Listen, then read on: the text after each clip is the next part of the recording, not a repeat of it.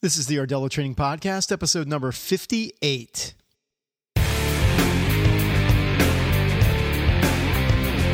Welcome to the Ardella Training Podcast, the podcast dedicated to forging athletic bodies around the world. ArdellaTraining.com is the no BS authority in kettlebell and barbell training for today's athlete, coach, and fitness enthusiast. Get strong, build muscle, and forge an athletic body with your host, the scientist of strength, Scott Ardella.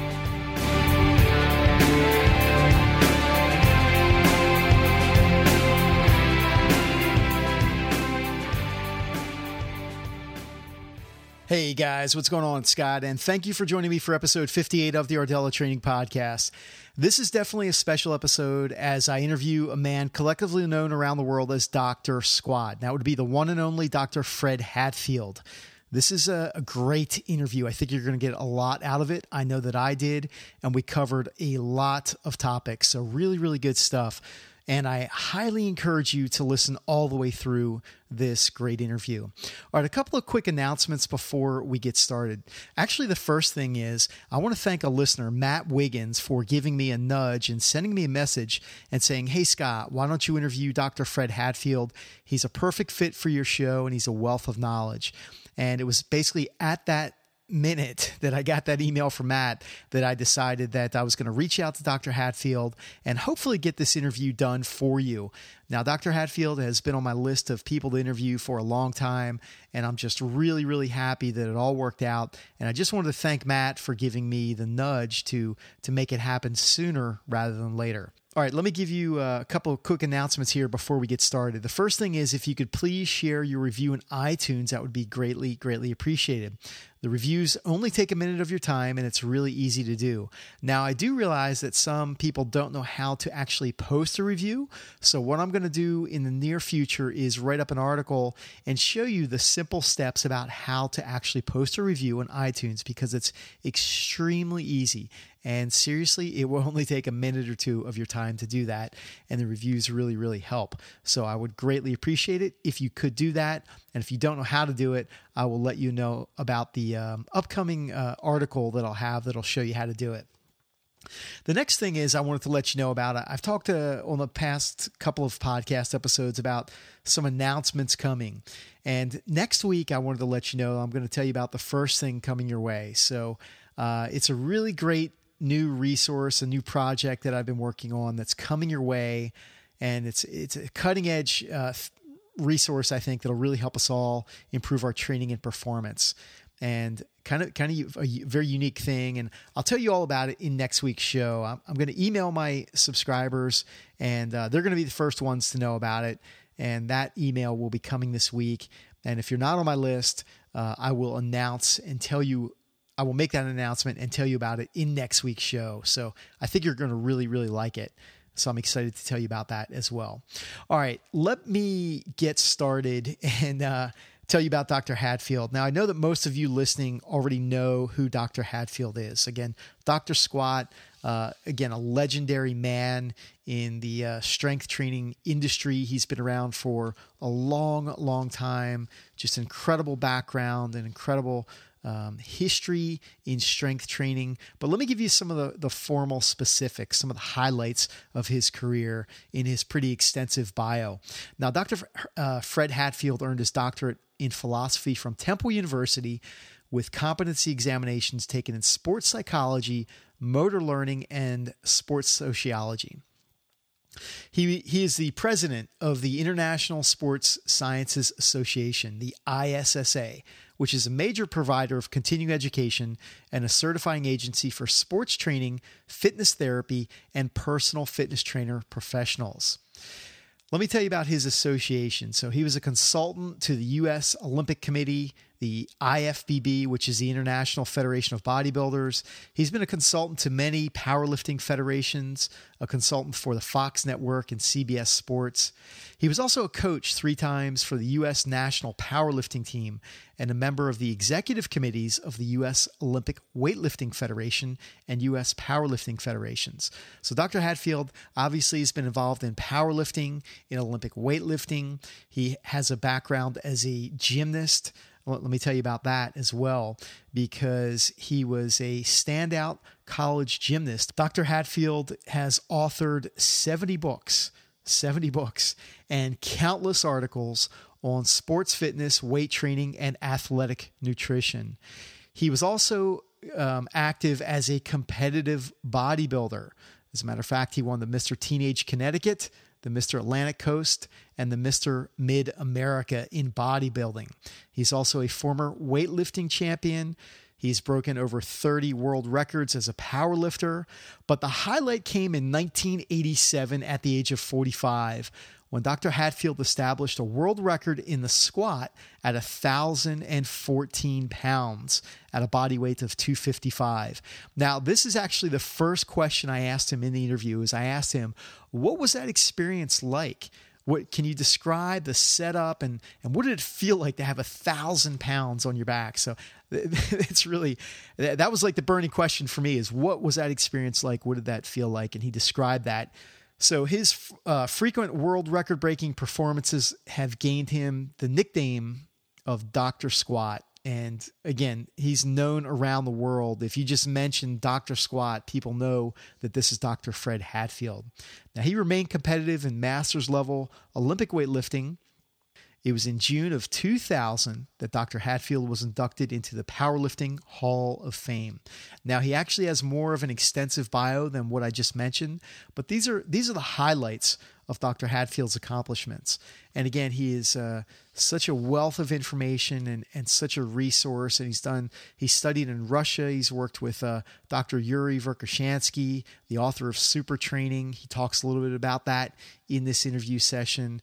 And uh, again, just incredible years and experience and wisdom. So uh, c- consider this session kind of like a, a mentor um, experience because that's really what it is. I, I, think that anytime you have an opportunity to learn from someone that has such extensive experience and knowledge like Dr. Hatfield, we really need to take that information in. So I highly encourage you to listen all the way through this interview and think about the things that he talks about and think about what you can use in your own training. Knowing what your goals are, knowing what your training objectives are, what can you use out of this discussion to make yourself better? So, really think about that and then think about what you can use and apply to take action with at the end of this interview session. So, I'm really, really excited, really honored to share this great interview with you from the legendary Dr. Fred Hatfield. So let's jump right into the interview.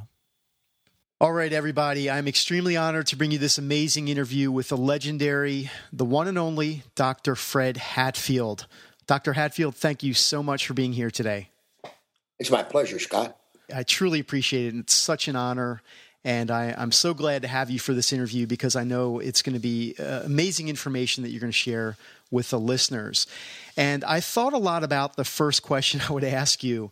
And uh, I thought that a great question, a great way to open this up would be to talk about your 1,000, 1,014 pound squat that you did at the age of 45. And I wonder if you could share what it was like with going through that experience from the time that you set up underneath the bar, you squatted the weight, you put the bar down. I know I've seen the video countless times on YouTube. But I wonder if you could walk us through what that experience was really like. Sure. I don't. What do you say? You know, a thousand pounds is a pretty heavy weight. Yeah. Uh, just imagine somebody taking your thumb and and and pressing it hard into your forearm, for example. Yeah. As hard as you could, you're still not going to get a thousand pounds. Well, the whole point of that is that uh, when you have a thousand pounds pressing down on your frame and your whole musculoskeletal structure, yeah, it's it's crushing. It it uh, it's not not that it hurts. Right. It's, it's so heavy that yeah. Uh, you, you you wonder if something's going to break. right. And right. Anyway, but you know, yeah, it's it's heavy and it and it uh, it, it uh, it's bone crushing, but uh, once it was over, it felt really good. yeah, I can imagine. What what was your mindset going into that? I mean, did you did you know? I mean, did you have the mindset that you were going to squat a thousand pounds? I mean, oh, sure, you must have. Sure. Yeah. Um, uh, the uh, the only way I can describe the mindset is that there is no mindset. you've got to take your mind and put it aside. Uh, your five senses are are not operative during a lift like that. Uh, you go beyond your mind to another place altogether where there is no pain, there is no thinking. You don't feel the uh, sweat running down your face or the chalk dust in the air or the crowd screaming. None of that. Uh, it all goes well in one ear and out the other, as it were. And and uh, you've got to you've got to find a different place in your mind in order to uh, think pure movement. You go down and you come up, and that's the end of the story. And uh, it's it's like it's almost like being in a trance or in an out of body experience of Yes. some sort. Yes. You uh, you you can't be thinking about anything. Uh, that's amazing. What was your weight at the time that you did the squat? Um, on that particular day, I weighed two fifty five, Okay. All right. And your height is how tall are you? uh, five foot seven. All right. And how many how many years were you training? So you did this at the age of 45 as I mentioned, but when when did you start training? So how many years did it take you to get to that level of strength? Wow. I mean, I, you know, I started lifting as a young boy. Um, being raised on a farm, I knew that I was a pretty strong kid. I was able to throw bales of hay up in a truck as well as any man at the age of 12. So I knew Yeah. I was a pretty strong kid. And one day I saw some uh, older boys working out in the gym or in a uh, in a garage when I was on my way home from school. And I stopped and I watched them. And they invited me up and said, "Here, let's see if you can lift this." So I did. I, I it was a 125 pound York barbell set, and I picked it up and I pressed it a few times and put it back down. And the, all of the guys were flabbergasted because not a one of them could do that. Yes. I mean, I knew from a, a young age that I was a pretty strong fella. Right. So kind of kind of came naturally to you in some Well, sense.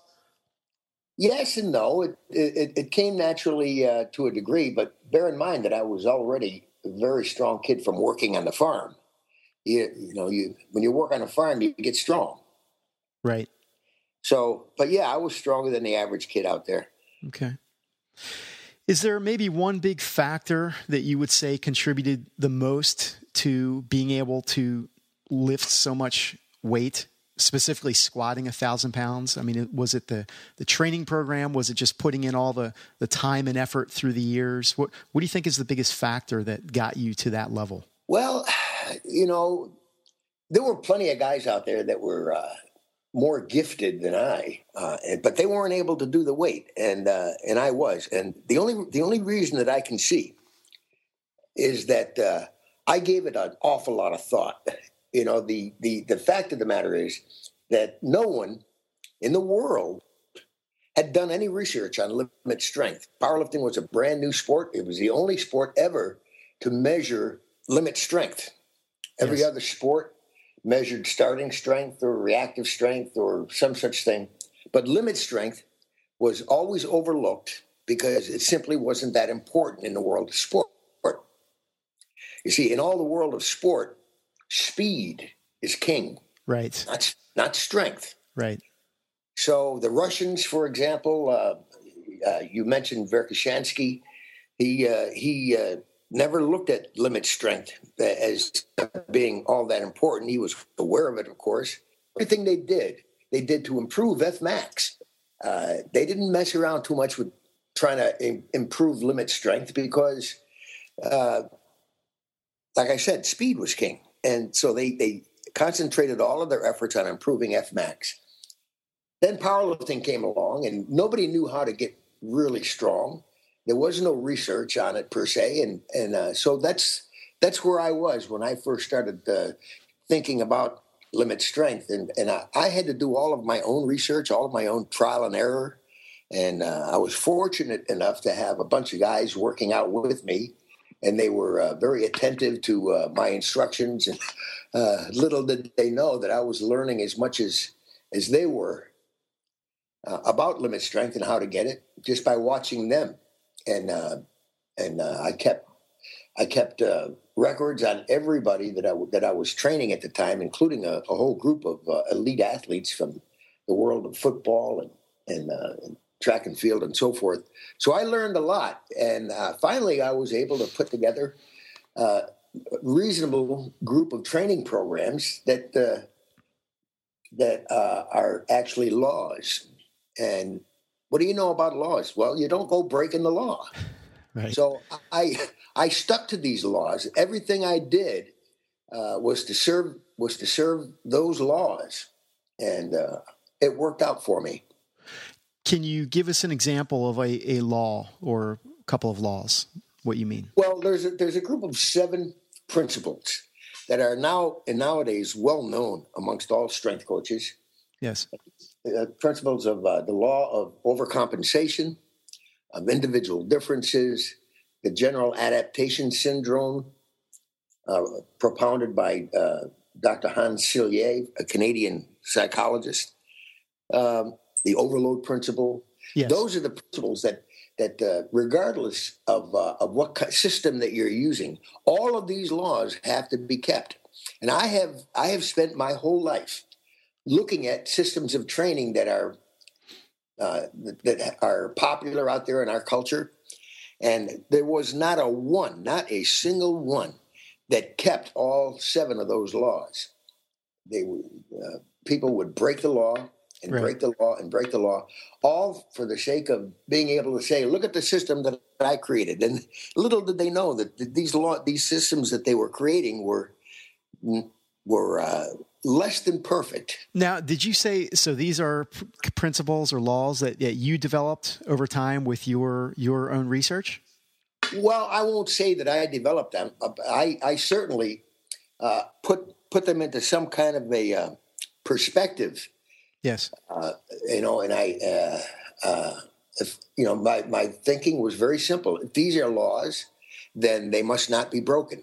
And that's what, that's the, uh, that's the approach that I took. Right.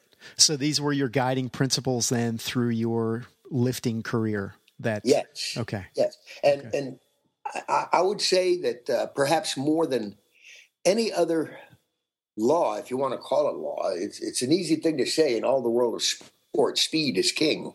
But that also holds true in the sport of powerlifting. Even though the weights are moving relatively slow, the, the, the, uh, when you're training for limit strength, you've got to move the weight as fast as you can. Right. That may not be very fast, but if, if you're thinking uh, all the while of, of turning on every available motor unit uh, that means you're sending down a chemoelectrical impulse from your brain to your muscles that's massive. And you've got to turn on all your motor units that you can possibly turn on. Otherwise, you're not going to get to uh, anything close to limit strength. You're going to you're going to improve your strength, all right, but your limit strength will will never be touched.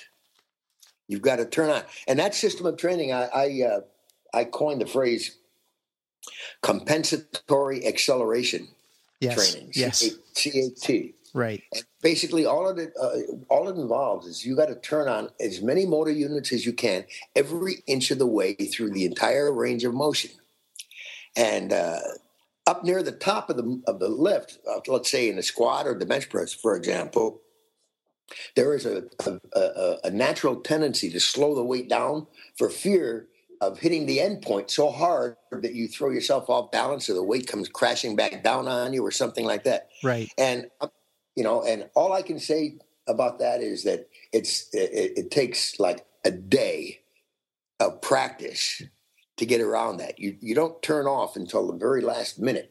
The weight being so heavy, it's going to slow down naturally anyway. So you're not going to get the ballistic stress at the end point with heavy, heavy weights.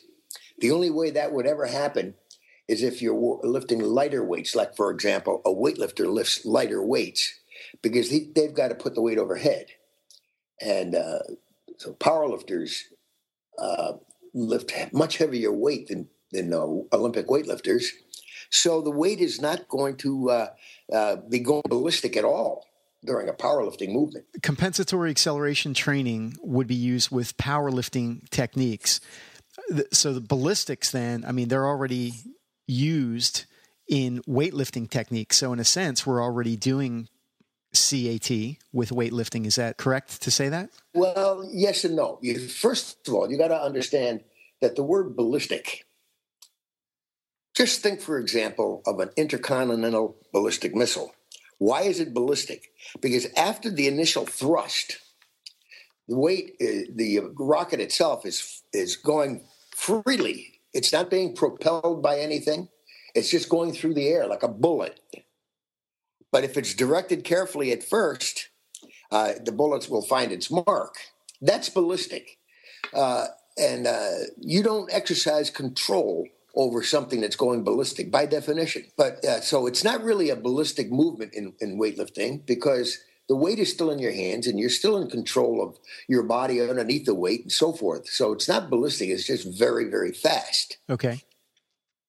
And uh, the minute it goes ballistic, you're going to throw yourself off. So I wonder if you can give an example then of using CAT in in the deadlift. So let's say in a training program during the course of a week, what would that look like? Let's say the individual is training deadlift twice that week. So are they doing yeah. one one session where they're doing compensatory acceleration training, and the other session is a standard deadlift technique? No, in in in in in in powerlifting, every movement you make is done with compensatory acceleration. There's no such thing as standard you always lift with compensatory acceleration. So as you pull the weight off the floor, you're trying to move the weight as fast as you possibly can, every inch of the way. And, and there's a good reason for that. There, there's a, a one of the laws in in uh, in uh, training has to do with time under tension. Yes. Right. Basically, you want to increase the amount of time under maximum tension. It's not just time under tension, it's time under maximum tension that forces an adaptive response in your muscles and in your nervous system. So, by pulling the weight as hard as you can every inch of the way, as leverage improves through the lift, compensate for that improved leverage by accelerating the bars, the compensatory acceleration. Right. And uh, you've got to do this all the way through the lift. The, the minute you're not compensating for improving leverage, you're not pulling with, with all the force you're able to. And you're going to get caught at the sticking point. How you know what I mean? Sticking point. It's the point at which yes. one group of muscle stops um, its uh, its work, and another group of muscles takes over. For example, so like in a deadlift, the glutes and the hamstrings, your posterior chain is pulling the weight off the floor.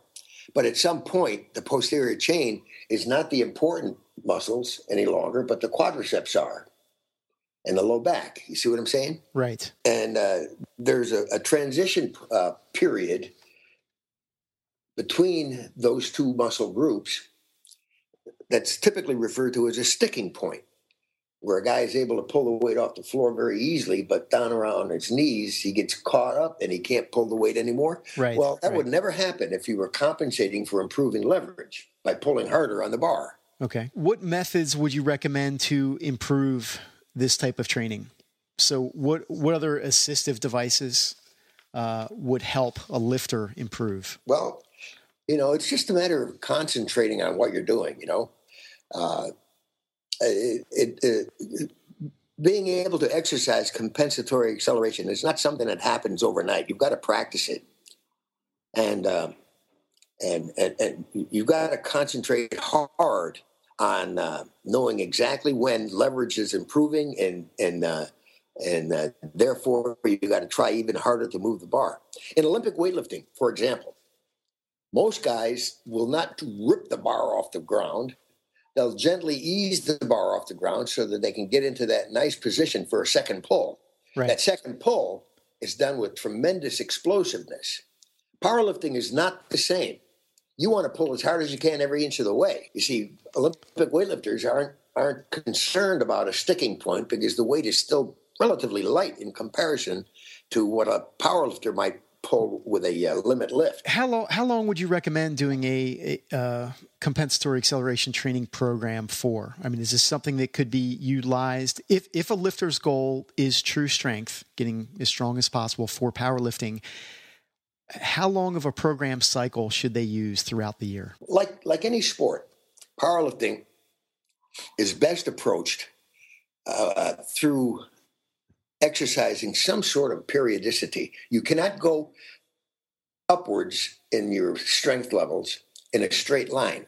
It's got to be a wavy line going ever upwards. Yes, that's key. So you back off and then you push harder. You back off and you push harder. Right. And the nice thing about about compensatory acceleration training is that even if you're only working at 65 or 70% of your max, you're pulling or, or squatting the bar or bench pressing the bar uh, with maximum force. So even though the bar, let's say, only weighs 600 pounds, and I'm capable of doing over a thousand, I can get a, a great workout in with 600 pounds, even though it's relatively light. The reason is that I'm pushing as hard as I can every inch of the way on that bar. So I'm getting 100% max every single lift, every inch of the, the way.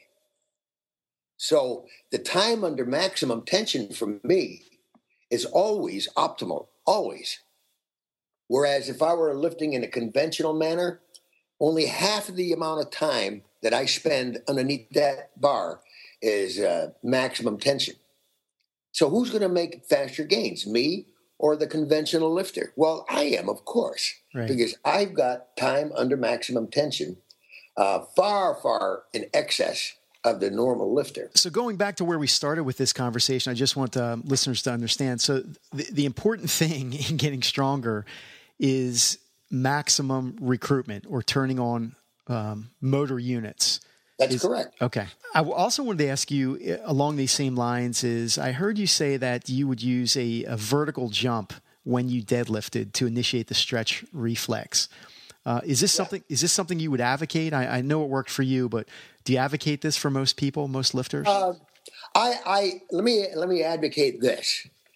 Give it a try, and give it a good try. Work on it for a couple of weeks or months, and uh, and see if you can make it work for you. For me, it added another ten or fifteen pounds to my lifting ability by taking advantage of stretch reflex. Now, would you recommend this in the deadlift only, or the deadlift and squat, or where where would you recommend this? Well, you can't use it in a in a bench press or in a squat because you've got to lift the bar out of the rack and then back up and and like and uh, get yourself set and stuff like that. By that time, any stretch reflexes happening would have dissipated. But in a deadlift, you can do it because you're already in position. All you got to do is dive on the bar and and begin the pull. And again, your your guidance would be to experiment with this. Don't go into a meet and uh, and try this the first time in a meet. So it's something you oh, really no, have to. You've got to uh, you've got to experiment with it to find out whether or not you're even able to do it. So I mean, it takes a little while to get good at it, but uh, like I said, the science is there. It's it's it's a technique that has merit, but you've got to get good at it before it's going to do you any good. Dr. Hatfield, you've been involved in bodybuilding, powerlifting, and Olympic weightlifting. So my question is: Is it possible to integrate and be successful in in all of these areas? No, it's not, and because you know. each one of those each one of those sports is very demanding in and of itself. Yes. Uh, and uh, uh, uh, some of the things that uh, go into making a bodybuilder great, for example, uh, would be counterproductive to an Olympic weightlifter or a powerlifter. Now, you can get pretty good at all three.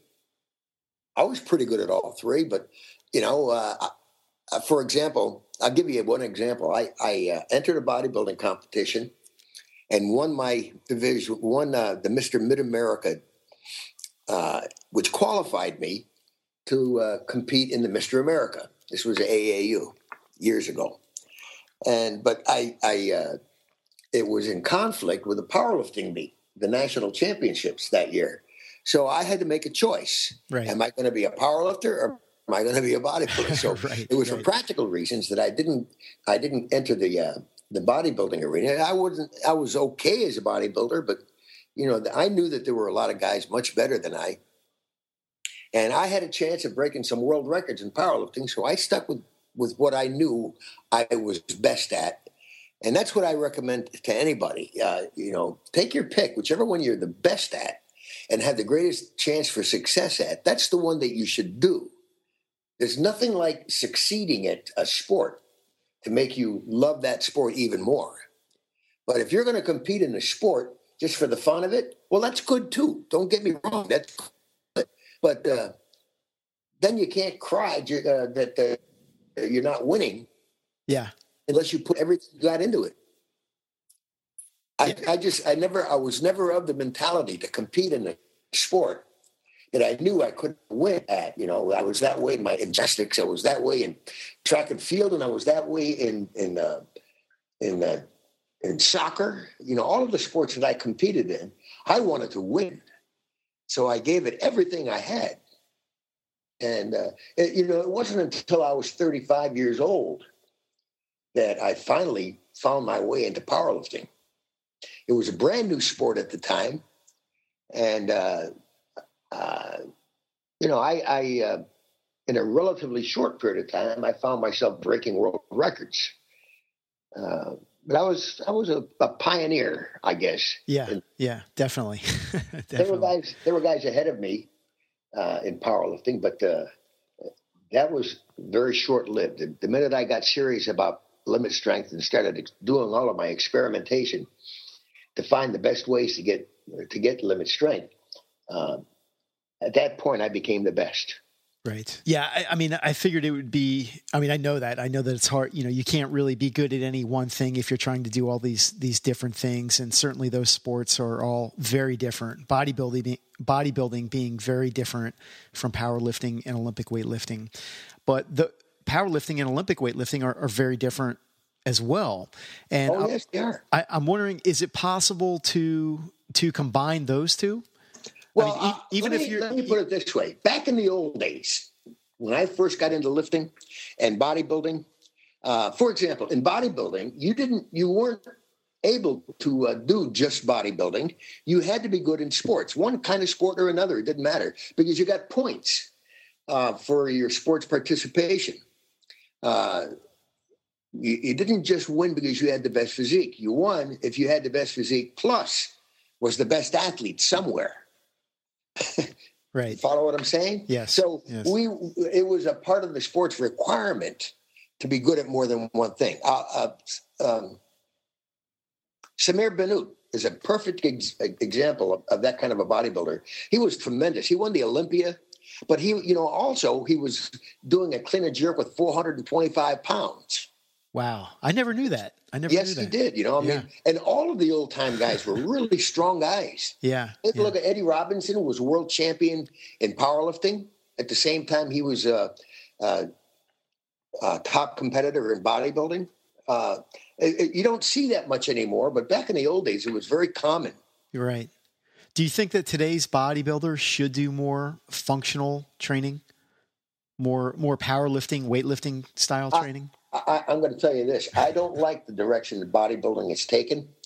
Uh, I think the guys are grossly uh, overly muscular where they shouldn't be muscular. The big guts, for example, the big bellies, yeah, and uh, and putting on so much muscle mass through the use of drugs and and uh, other substances, injecting into your muscles and so forth. I I I, I think it's grotesque looking. I don't like it. And I much rather opt for the old time physiques of the Frank Zanes and the Samir Bannouts. Yeah. Um, uh, I like it, and even even uh, as uh, as uh, short time ago was Lee Haney. Lee Haney had a tremendous physique, but he wasn't heavily into all of that nonsense that the bodybuilders are nowadays, the IGF one and all that stuff. Right. Uh, they weren't available back in those days, and uh, I think Lee Haney was probably the last bodybuilder that had decent proportioning. And what was his style of training? I trained Lee quite a bit back in those days.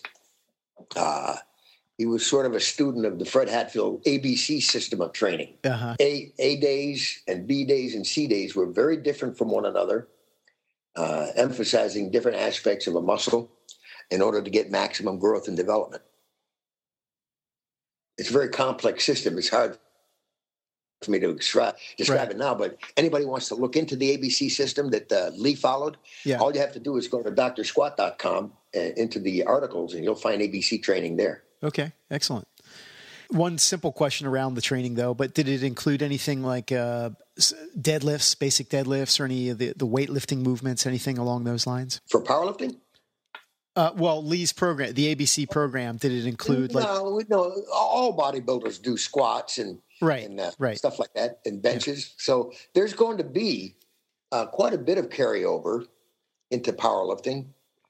Uh, but I don't know too many bodybuilders who would even care to try to pull a heavy weight off the ground and hurt their, their low back or something like that. Yeah, They're, yeah. they don't. They uh, you know bodybuilders are not going to have the same kind of foundation that a powerlifter would have. Right now, now so, Ronnie, Ronnie Coleman was one of the bodybuilders, one, one of the more recent bodybuilders that did uh, he, heavy deadlifts. Yeah, well, correct? yeah. There's going to be examples uh, uh, all the way through the through the sport of bodybuilding of guys doing heavy lifts, uh, but uh, as a general rule of thumb, I would say no. Right, right. All right, let's uh, shift uh, topics a little bit. I wanted to ask you this, and I've heard you talk about it before, but how would you define fitness? I think this is a word that is very often misunderstood. So, how do you define fitness? You know, I, I have wrestled with that uh, very question uh, endlessly throughout my entire career. And, you know, there's really not one definition that's going to fit everyone because for everyone out there, there's going to be a, a, a peculiarities in their lifestyle, uh, in uh, in uh, their diet, in the kind of food that they uh, prefer to eat. Everything's everything changes from person to person. It's a very individual thing, but as a general rule, I would say that that fitness is your ability to meet the exigencies of your lifestyle with ease and room to spare for life's little emergencies, like being chased by the neighbor's dog or slipping on the ice or a number of things like that. you uh, being fit means that you're able to live life to, uh, at, uh, at, at, at, its fullest, given your proclivities. Yes. So, what did you like to do? So, you're saying it's more performance than uh, having six pack abs, for example. Yes, yes. Okay. Uh, All right. You, believe me, you're going to have a six pack abs uh, if if uh, if uh, you're operating at an optimal level. And the reason that I say that is fat has no place in a fitness lifestyle. Fat is not going to help you at all in any any sphere of your life, unless you're an Eskimo and you know you've got to you got to live through cold winters. So a little bit of body fat is going to be to your advantage. But generally speaking, uh, you're always going to be able to see abs in a fit individual. Now, something I heard you say also in in a video, a, a, fantastic video, by the way, on YouTube. But you talked about being a fit individual is an unachievable goal. Can can you talk about that? Well, sure. Yeah. Um, if you tried to become fit in every sphere of, of uh, a person's fitness lifestyle. What you do in one sphere is going to detract from uh, your ability to achieve fitness in another sphere. Um, for example, speed, running speed, is is something that um, you have to work very hard at achieving your maximum mobility in running. And if you try to do that, at the same time you're trying to improve your endurance, it's not going to work. You see what I'm saying? Yes. Or strength, limit strength, uh, speed strength are two different things entirely, and you train for them in a much different way. And what, what you do in one sphere is not going to be beneficial for you in the other. In fact, it may detract to a certain degree. Yes. So if you're into general fitness, overall fitness, um, that's fine. That's that's achievable. But being super at all of them is not even possible and shouldn't even be a part of your mindset. That makes uh, total sense, I think. And um, you got to think about your own lifestyle, what it is you want to be. Let me ask you a follow up to, to that question. So, with the general fitness, okay, so kind of the, the general training approach, so CrossFit, for example, what are your thoughts on that type of training approach? Well, uh, yeah. you know, when I was a youngster, in my teens and all the way through the Marine Corps and into college, that whole period of my life, pre 30, we all, all of the people who were uh, into the, heavily into fitness, we all did CrossFit. We were all gymnasts. We were all Olympic weightlifters. We were all powerlifters. We were all bodybuilders. We did everything.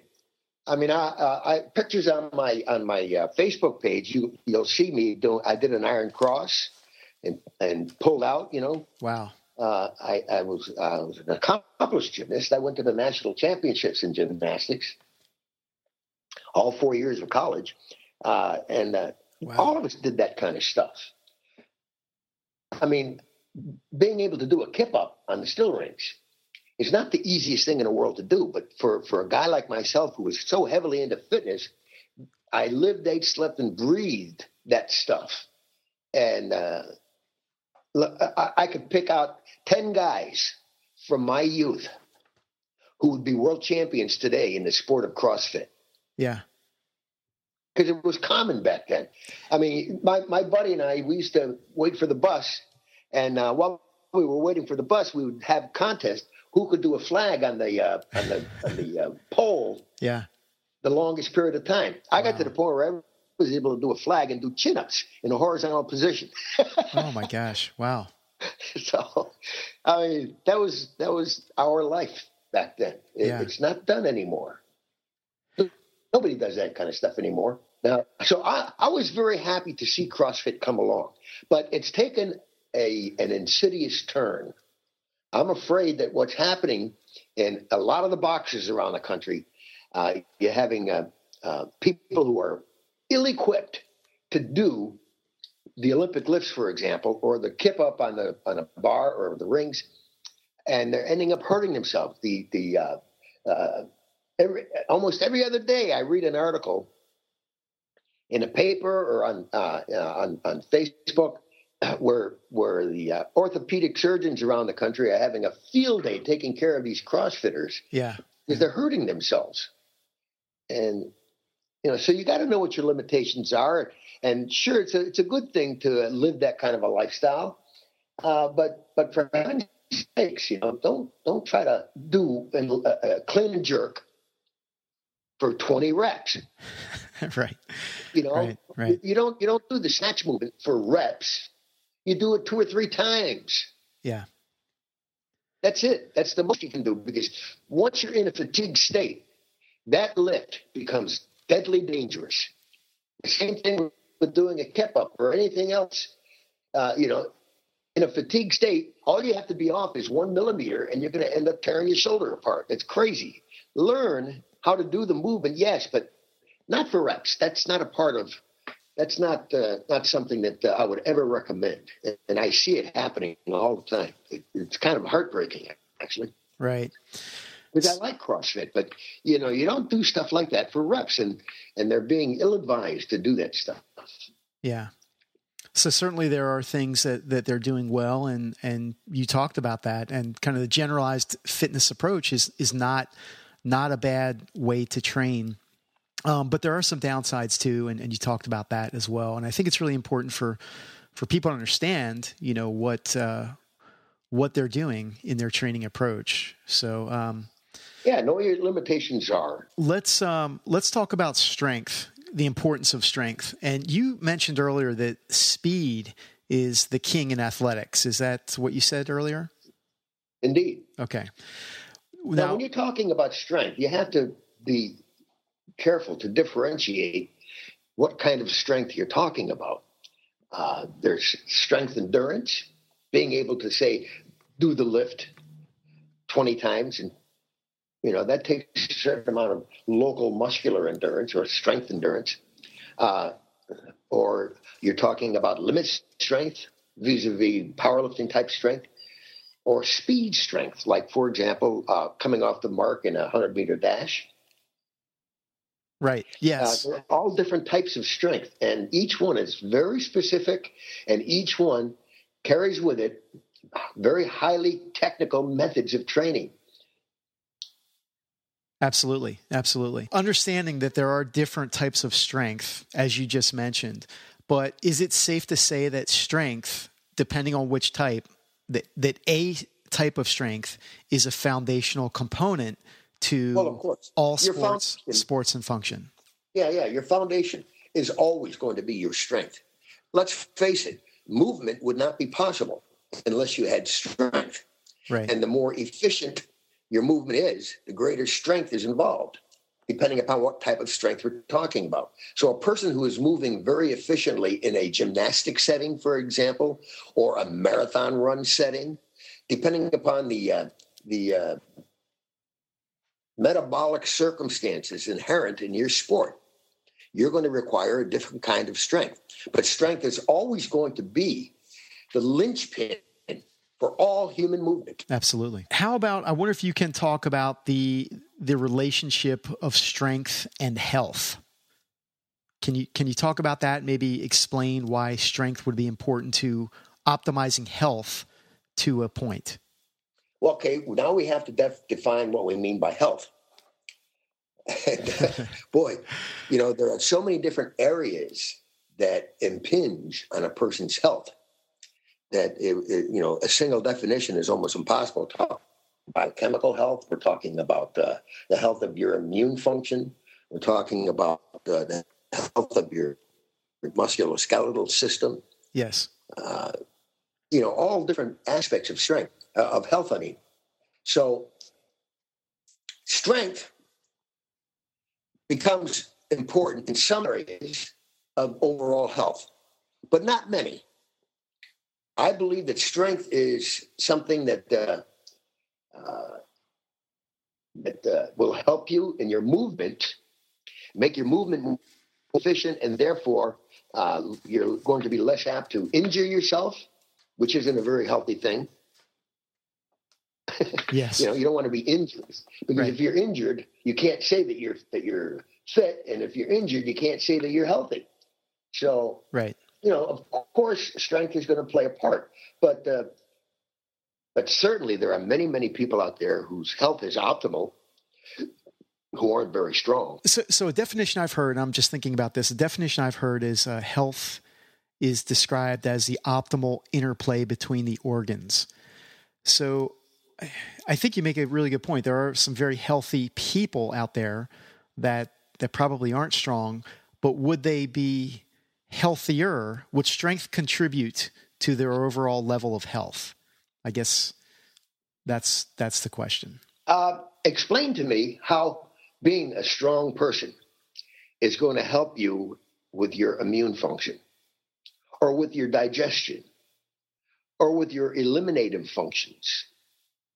You see? Yeah, no, that's a great question. That's that's a million dollar question. Know, I mean, all of these yeah. things clearly are important for overall health, but uh, your your muscular strength is not going to uh, be uh, a weighty factor. Yeah, I think you we could maybe say that the the, the benefits of generalized strength training could be a contributor to immune function. Um, just because of maybe the, the physiological effects going on during a training session. I uh, suppose if you stretch a point, you know, Let, us put it this way. Uh, many of the factors that that that impinge on a person's overall health uh, are also important in overall fitness.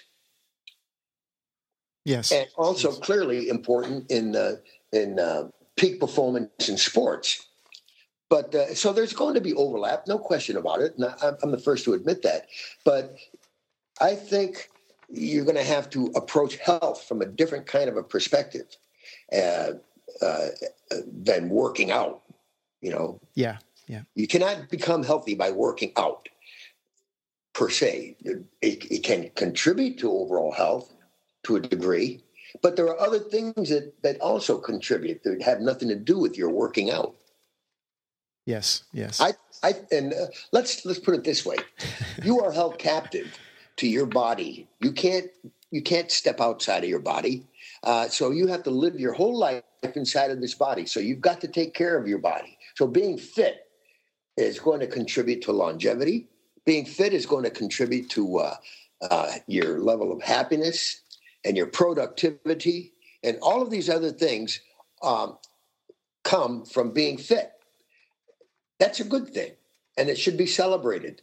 But and there's an awful lot of people out there who couldn't care less about their fitness, and the result of that is that they have uh, low health in their in their uh, older years, and they end up dying in pain or suffering, or they end up living the last ten years of their life, you know, very unhappy, unfulfilled. Uh, they live in quiet desperation, waiting to die.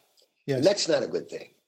So fitness, of course, is important. I mean, from from the mental health aspect, from uh, self confidence, self esteem, those type of things. I'm over seventy now, and I, I, have to tell you, I know a thing or two about staying healthy.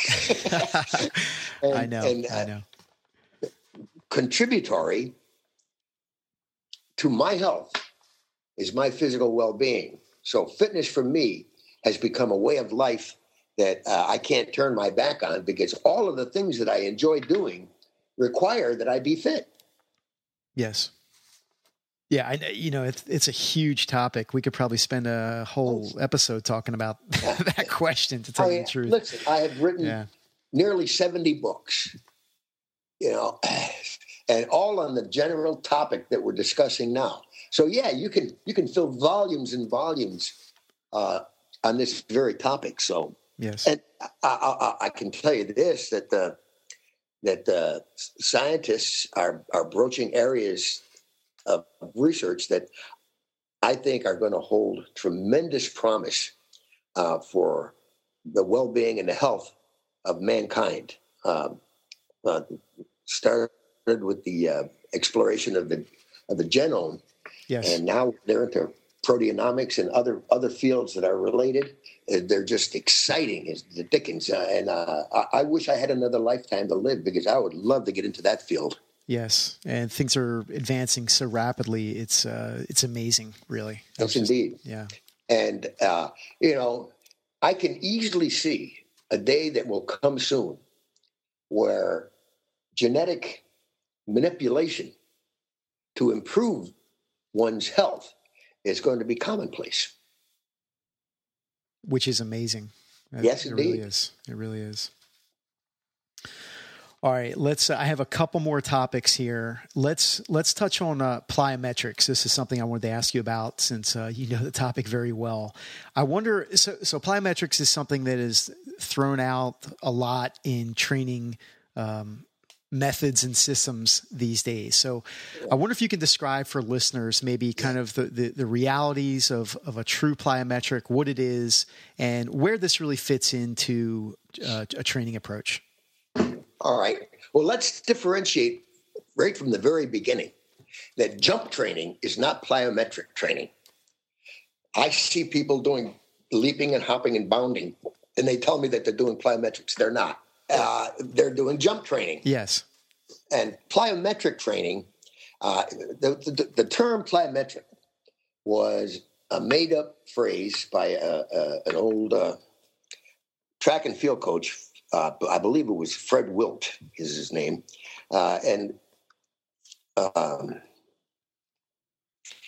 the originator of the system of training, known at that time uh, that Fred Wilt coined the phrase plyometric, it was called shock method of training. The shock method was developed by Yuri Verkhoshansky, who was the uh, the head of the entire Soviet sports machine that so dominated the world for years in track and field and other sports. Yes. And the shock training has to do with receiving and repelling an object, whether it be the ground or a ball or something, uh, in a, in in, uh, in uh, like a reactive explosive movement. Uh, where you receive, for example, if I threw a medicine ball at you, you would put your both hands out, receive the ball, and you would allow your elbows to bend ever so slightly to to stop the ball, and then throw it back to me in the twinkling of an eye. Where the the the mechanism for being able to do that was the Golgi tendon apparatus, not necessarily your muscular strength. you receive and repel the object instantly, uh, typically with nothing but the ligamentous or tendinous um, give, uh, very little muscular involvement. And uh, it's, it's very important in sports because, as you know, most sport movements are done in the twinkling of an eye. Yes. Uh, you don't have a half a second or three quarters of a second to summon all of your force to throw a 100 mile an hour fastball. If you tried to do that, it, would never work. It, it's a very reactive type movement uh, done in the twinkling of an eye, whether it be swinging a golf club or uh, an individual step in the act of sprinting uh, 100 meters. It's done bam like that. You, your foot hits the ground and you uh, receive the ground and repel the ground as though it were white hot, and you repel the ground in an instant. You want to spend as little time as possible with your foot in contact with the ground. Do you see what I'm saying? Yes. So yes. that is plyometric. Yes. Uh, but when uh, if if I tried to run with each step being uh, similar to a uh, a long jump, I'd never run 100 meters in 10 flat. You know, it doesn't work that way. It has to be reactive. Right. Right. The, uh, it's called amortization. Yes. Uh, where yes. the uh, the uh, downward movement is stopped and concentric movement begins. That's that's the plyometric aspect, and it's not dependent upon muscular force per se. What what are the dangers or limitations with uh, this type of training? Because of the tremendous stress that is developed in a plyometric type movement, it is not recommended that it be engaged in by any unfit individual. Uh, you've you got to be in halfway decent shape with your limit strength levels halfway decent, you know, and your and your uh, running speed and your jumping ability and all of these other elements of the of uh, of movement have to be pretty close to peak. Then you are ready to put the finishing touches on with plyometric type training. Uh, I would say um, easy leaping, hopping, and bounding eventually gives way to shock type movements, uh, a la Verkhoshansky. Uh, and those shock movements will rarely be done for more than a couple or three weeks preceding competition uh, because they are extremely um, uh, damaging if done to in excess. You never do more than five or ten reps, for example. And I see guys out there doing doing uh, depth jumps. Yes. For a half hour, 45 minutes, and they're just asking for massive uh, trauma to their muscles and their ligaments and tendons. In fact, uh, uh, some years ago, I had a shot putter working out with me, and and uh, and unbeknownst to me, he was running off to the field after after working out with me and doing uh, depth jumps off of a 40 inch box. And he ended up tearing both his quads and he missed the Olympics. Oh my gosh. You know, and that just broke my heart to see that happen. Uh, and, uh, and, uh, a lot of people blamed me for it. I wasn't even there. And certainly, I knew enough about plyometric training to know that you don't do that. Yeah. And so um, I felt really bad about that. But uh, word to the wise, you don't do this shock training except for a very short period of time and never all, never for long long uh, workouts just five or ten minutes yes yes. So the, the i think the key takeaway here would be to really um, understand the type of uh, training you're doing if you're doing any type of uh, jump or plyometric training and really understand the limitations and uh, potential dangers with this type absolutely, of training. Absolutely. And and and don't even do it on your own. Go find somebody who knows what plyometrics are. And uh, the acid test is going to be to ask them to describe, if they say leaping, hopping, and bounding, you know, you go find somebody else because they don't know what they're talking about. Yeah. All right. Let's. I, I wanted to ask you, um, going back to a topic we talked about earlier, which is bodybuilding uh, compared to strength training. It, so the two two very different type types of training, two different styles of training. But I wonder if you, all of your years' experience, Dr. Hatfield, knowing what you know today, if you maybe had uh, big advice to gain muscular size, hypertrophy. Read up a little bit on uh, how to get satellite cell proliferation. Uh, because it's these satellite cells uh, and the act of, uh, of uh, fusing with surrounding muscle tissue that's going to produce the greatest amount of hypertrophy. It's not something that you can do just by pumping iron. You've got to know what you're doing and how to how to get the satellite cell proliferation going, and how to force fiber fusion. That's the real secret to top level bodybuilding in this day and age. And is this done? Would you say this is done more through training or more through uh, nu- nutrition? No, no, it's training. Of course, nutrition is a big part of bodybuilding. Don't get me wrong. Yes, you've got to you got to make sure you're getting plenty of protein uh, throughout the day. But uh, satellite cell proliferation is by uh, is achieved by carefully periodizing your training in such a way that you allow this proliferation to take place, and then knocking the dickens out of your muscle yeah. and causing myofibrillar splintering. Uh, and it's these slightly damaged muscle cells that fuse with surrounding satellite cells that gives you massive size. Okay. The, you know, the reason I asked that specific question is because I remember I, I had actually seen a research paper, um, and one of the supplements was uh, one of the benefits was apparently improving satellite cell uh, proliferation. So that's why I asked, uh, yeah. you know, the, the nutrition uh, or supplementation. If you want to get a little bit up on on uh, the whole method of training, again, go to my website, drsquat.com, and read up on the ABC system of training that I use with Lee Haney. Okay. Uh, it was designed to uh, optimize uh, satellite cell proliferation. All right. And I'll, I'll post a, a, link to that article in the show notes for this episode for listeners. So, um, along those same lines, so now I want to ask the same question. So, the biggest training advice to gain strength, what would your advice be for the listeners that want to improve maximum strength? CAT, compensatory okay. acceleration training. All right. That's the, you know, but in either case, no matter what sport you're in, but powerlifting, it seems really important, is you've got to, you've got to figure out somehow how to turn off your mind. You can't think your way through a heavy lift. It's got to be it's got to be automatic. And the same thing is true of throwing a 100 mile an hour fastball.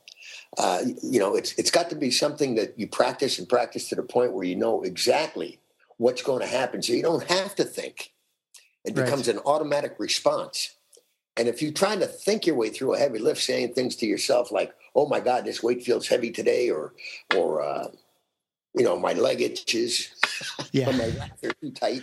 right, right. you know, any number of other things that creep into your mind yeah, will yeah. distract you, uh, distract you, and you won't be able to achieve a peak performance. So, you know, learn how to shut your mind off and l- allow your auto, auto, the automatic response. And it can't become automatic unless you have practiced it so much that it that uh, it can be automatic. Yes, it's just uh, conditioned. And uh, along what you're saying there, I, I want to ask how much emphasis would you put on visualization? And how important of a role do you think that is in optimizing you know, performance? I don't know who it was that said this, but clearly it was uh, uh, an enlightened individual. What your mind can conceive, your body can achieve. Yes, Napoleon Hill. So visualization training is very important. Uh, in Olympic weightlifting, for example, uh, I would spend hours uh, going through a snatch movement, hours, until finally I was able to do it in my mind. You'd be amazed at how long it took me to do a perfect snatch in my mind. And once I was able to do accomplish that, uh, I was able to do it on the platform. So, so uh... visualization training is so important. And and if you if you want to think that it's purely mental, think again because as you are going through a snatch movement in your mind, for example, or a yes. 100 mile an hour fastball, for example, yes, all of the muscles and ligaments and tendons and other proprioceptors in your body are going through that motion with you at the same time. So you're actually having a physiological response to your thought process. That's amazing. You know, I just think the mental aspect of training sometimes is uh, not discussed enough. No, You know, it's, not. It's kind of an, It's a, not. very underrated or fact, I just got through rewriting the ISSA textbook, and uh, uh, to my horror, I realized that uh, I had not in my, my original textbook, which I had written 25 years ago. I never put in a, a, a chapter on psychology, yes. Fitness psychology. So I did this time. Wow. It, it's just it, it's incredibly important. Yes, very. All right, uh, final topic here, and then uh, a couple closing uh, questions as we wrap up. So, uh, kettlebells is one thing that that I'm really passionate about. It's one of my uh, mainstays in training these days, and but it's it's not a new concept. It's not a new training tool at all. It's been around for a long time, as you know. But I'm curious your thoughts on on kettlebell applications for the strength athlete. All right. Well, you know, there are some things that you can do with a kettlebell that you cannot do with a dumbbell. So I, I, I have to say that kettlebell training is a nice adjunct to dumbbell or barbell training. And uh, uh, but if if if I only had one implement, I would I would I would pick a, a dumbbell or a barbell any day over kettlebell. But- Really? Okay. Fortunately, we've got both. So yeah, I, I, I'm with you. I think Yeah. kettlebell training adds a dimension that uh, can be very important. Yeah, I um, I, so if I had two tools for me, it would be a kettlebell and a barbell.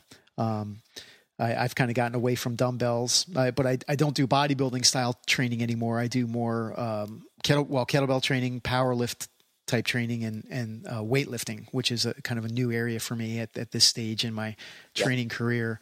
But uh, I, I agree. I mean, I think what you said is um, I, so. I I immersed myself in kettlebells uh, a few years ago, and then what I found was that I was able to apply some of the principles that I rediscovered by using the kettlebell and the and the the, the strength and the movement efficiency. I applied those same principles to the barbell, and it really helped me to to rediscover the barbell again. And as a oh, young kid. I've, I've been training for a long time, Dr. Hatfield. But I, when I was bodybuilding so many years ago, honestly, I, I didn't have a good coach. I didn't know what I was doing. So my, I wasn't barbell training years ago. T- today, I, today I am. I mean, it's very different. And I think the kettlebell just kind of helped me do that. But it's a great conditioning tool.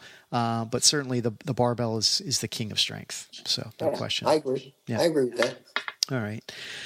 So I, I also wanted to ask you um, about your training these days. Are you are you still currently training, and and if so, what does that look like? I know you're. yeah, I, you know, I spent about four years recently uh, in and out of a wheelchair. I had cancer. yes. And, uh, it spread to my bones, and, uh, and the radiation therapy that I had to undergo uh, demineralized my bones to the extent that I uh, some of my bones just shattered. My whole pelvis was in pieces, for Oh. example. So it took me a while in, in and out of a wheelchair to get myself back together. And I just went through a month's worth of training uh, with a friend of mine. Uh, he, he, he he has a small gym around the corner from my house, uh, doing um, uh, boot camp type training. Yes. You know, flipping tires and running running short sprints and uh, waving that rope Yeah. Right. Right. You know, Battling ropes. and Yeah. slam ball and a whole bunch of other movements that I hadn't done in years. And so I, after a month of that kind of training, I, I, I started to feel really good. So I'm back in the gym now and I'm doing, doing some uh, simple bodybuilding type stuff, uh, getting myself healthy again. So that's where I am at right now. I'm, I'm at the beginning stages. I, I'm not going to tell you that I'm going to make a comeback in powerlifting because I'm not. Yeah. but yeah. uh, I do know the importance of fitness, and uh, that's what I'm trying to do right now. I'm trying to once again be fit. Uh, I spent too long away. yes. Yeah. I, I I knew you know about your situation, and I'm sorry. Not by choice. Yeah.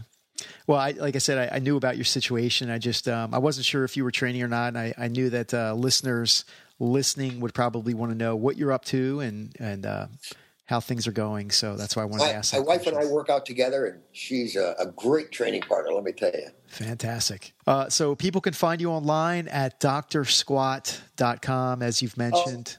You know, that's. Uh, let me let me explain. Sure. DrSquat.com is my website. However, for the past several years, it's been used by a, a friend of mine who owns a company called ProPower. And he, he sells equi- equipment and he sells nutritional supplements, all of which I developed for him.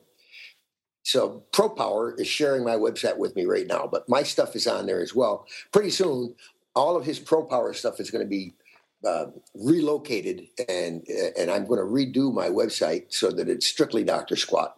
Oh, excellent! That's great. That's great. But the, but all of my articles are still there, and uh, my bio is there, and a lot of other really good information is there.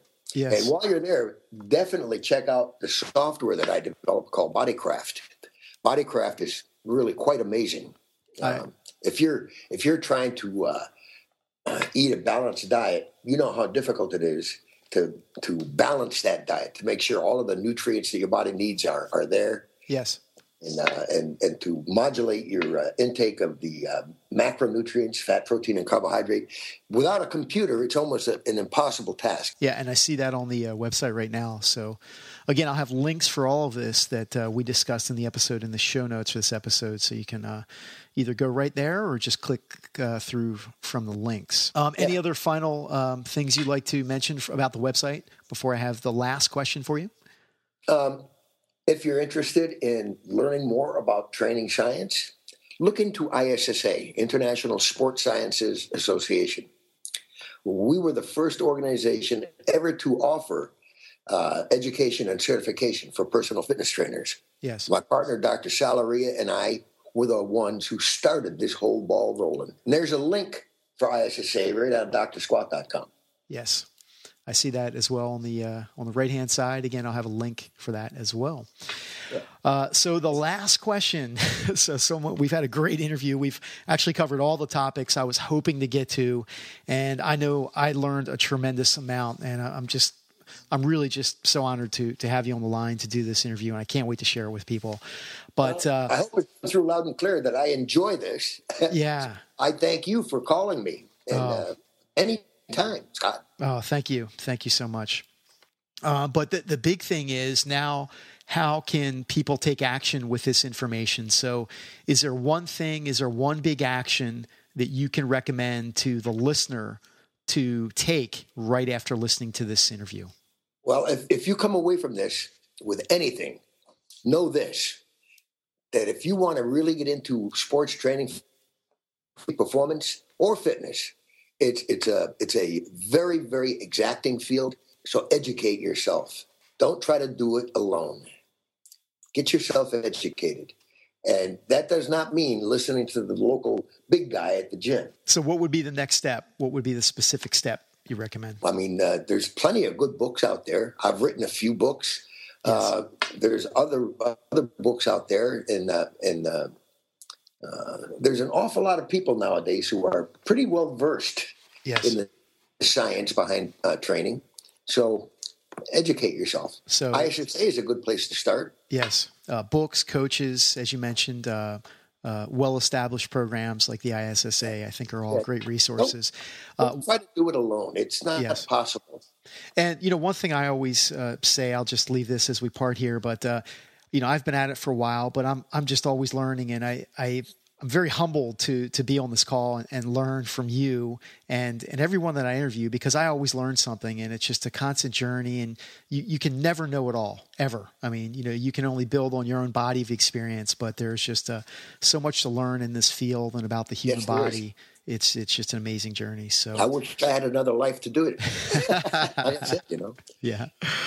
Well, thank you so much. This has just been absolutely amazing. And I, again, I thank you so much for your time and sharing uh, all of your open wisdom here in this interview session. And um, That's my pleasure, Scott. thank you. All right, guys. Well, there it is the interview with Dr. Fred Hatfield. I hope that you really, really enjoyed it. I hope that you learned a lot and uh, are able to take at least one big action item away from the interview. Um, again, just a lot of information covered there, a lot of great um, uh, training wisdom and insight from Dr. Hatfield. So, thank you for listening. I'm going to wrap up here and get out of here. Uh, make sure that you listen to next week's show as I have the announcement coming that I mentioned earlier in the show. So, I'm going to tell you all about uh, what's coming next week, and uh, we'll see who the guest is on next week's episode. So, uh, and one final thing is don't forget that I will have all the links for the things that we discussed in this session in the show notes for episode 58 at Rdella Training. So, all the links for um, everything will be there under the show notes section on the post. So, thank you for listening. As always, train strong, train safe, and I'll see you on next week's show. Take care, guys. Thanks for listening to the Rdella Training Podcast. Go to rdellatraining.com right now to join Scott's tribe of passionate fitness enthusiasts. Get valuable updates and resources that will help you take it to the next level. Train strong. We'll catch you next time on the Rdella Training Podcast.